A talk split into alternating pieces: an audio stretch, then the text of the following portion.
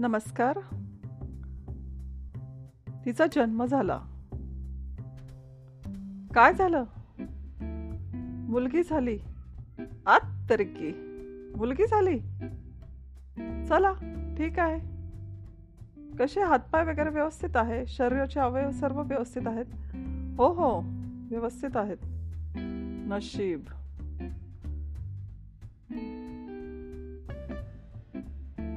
बघा किती छान बाळ आहे ना.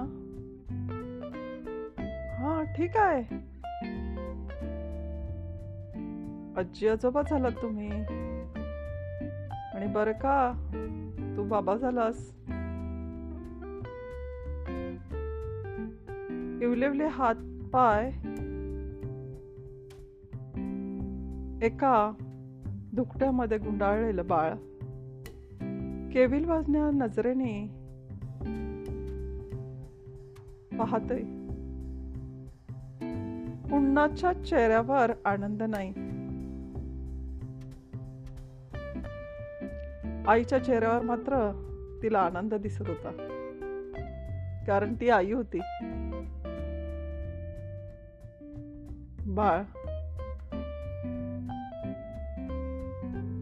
आई जणू सांगत होती आज ज्या वेदना घेऊन मी तुला जन्म दिला. त्याच वेदना बाळा तुला भविष्यात सहन करावे लागणार आहेत. बाळंतपणाच्याच नाही तर अशा हजार यातना जीवनात येतील. आणि बाळा तू कणखर म्हण बरं? असं बाळ आईला होकार देते.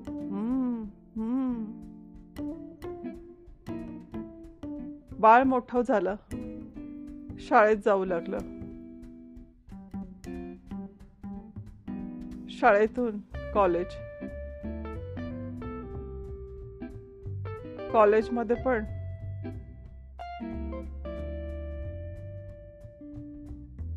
मुलगी आहे म्हणून उपहास. ज्या तरुणांना ती प्रियसी म्हणून पाहिजे. तिथून मात्र आदर. बाकी ठिकाणहून उपहासच. आता ती अभ्यास करून यश मिळवलं. आता मात्र तिचा सगळीकडे उदो उदो झाला. छान मार्क मिळाले. छान मार्क्स मिळाले. बाळ आता इतकं यशस्वी झालं की नोकरी करू लागलं. वा वा वा छानच छानच. आता बाळाचा विवाह झाला. बाळ आपल्या पतीकडे राहायला गेलं. सासरकडनं नोकरी करत असल्यामुळे वा वा आमची लक्ष्मी आली. पण लक्ष्मीनी घरातील जबाबदारीत कुठेतरी कमी पडली तर लक्ष्मीचा शेजाऱ्या पाजाऱ्यांकडे उधो उधो चालूच. ऑफिसमधून यायला उशीर झाला तर नवऱ्याकडनं रागा आहेच. इतका उशीर काय करत होतीस? घरची जबाबदारी आहे की नाही? वगैरे वगैरे. आता तिला घरातली कामं करून पतीची सर्व इच्छा पूर्ण करून घरातल्यांच्या सर्व इच्छा पूर्ण करून तिला जगायचे तिची कसरत चालूच आहे. कारण ती एक स्त्री आहे. आता ती थोडी कणखर बनली. ती तिच्या मनाचा वेदना नवऱ्याशी व्यक्त करू लागली. नवऱ्याला तिने आपलंसं केलंय. कारण आता तिचं जग बदलत चाललंय. आता तिला कोणाच्या अधीन राहायचं नाही. तिला पण कळलंय. सगळेच डावपेच खेळत असतात. स्त्रीचं स्त्रीत्व पाहिजे. म्हणून तिला कधी अंगारतात गोजारतात. कधी तिच्याकडून काहीतरी अपेक्षा आहेत तेव्हा तिची स्तुती होते. आणि ज्यावेळेला ती कुठे कमी पडते त्यावेळेला तिचा उपहास होतोय. तिला वेळेला मारझोड होते तिला वेळेला शब्दांचा प्रहार होतोय. तिला वेळेला दुःख यातना सहन कराव्या लागतात. आता ती तिच्या आईने जन्म दिल्याच्या वेळेला जे सांगितलं होतं की तुला कणखर बनायचंय आता ती कणखर बनत चालले. ती प्रत्येक डावाला उधळत चालले. तिला पण कळायला लागले स्तुती करायची. तिला पण कळायला लागले की यांचे डाव कसे उधळायचेत. आणि तिला मात्र हे डाव उधळता उधळता तिला संसार थाटायचा आहे तिला संसार मोडायचा नाही.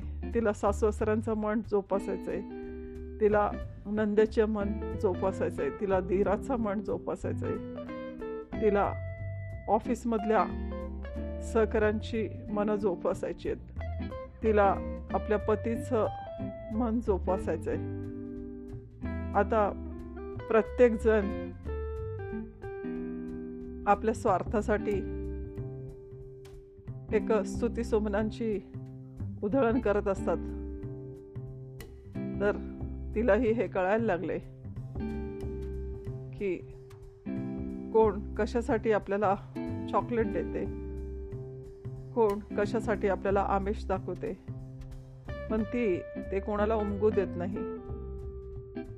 आज तिला पण पंखांची भरारी घ्यायची पंख आकाशात मोकळे पसरायचेत पण तिला कोणाला यात कुठली इजा करायची नाहीये.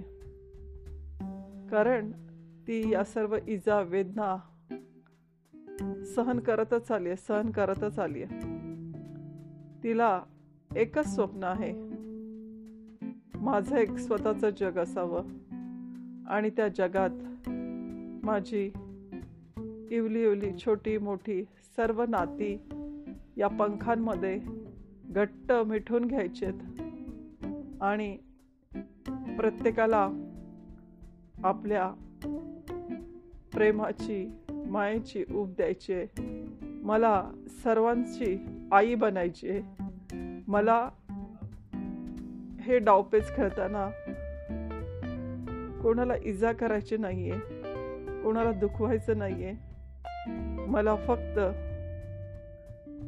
आपल्या एका स्वच्छ सरळ जीवनात स्वच्छंदी जगायचंय आणि त्या जीवनाचा आनंद लुटता लुटता सर्वांना एकत्र घेऊन आपल्या कुटुंबातील प्रत्येक माणसाला माझ्यासोबत. भर उंच आकाशात उडी घेऊन जायचंय आणि एकच इच्छा आहे. आपल्यांच्या सोबत जगायचंय जगायचंय. थँक्यू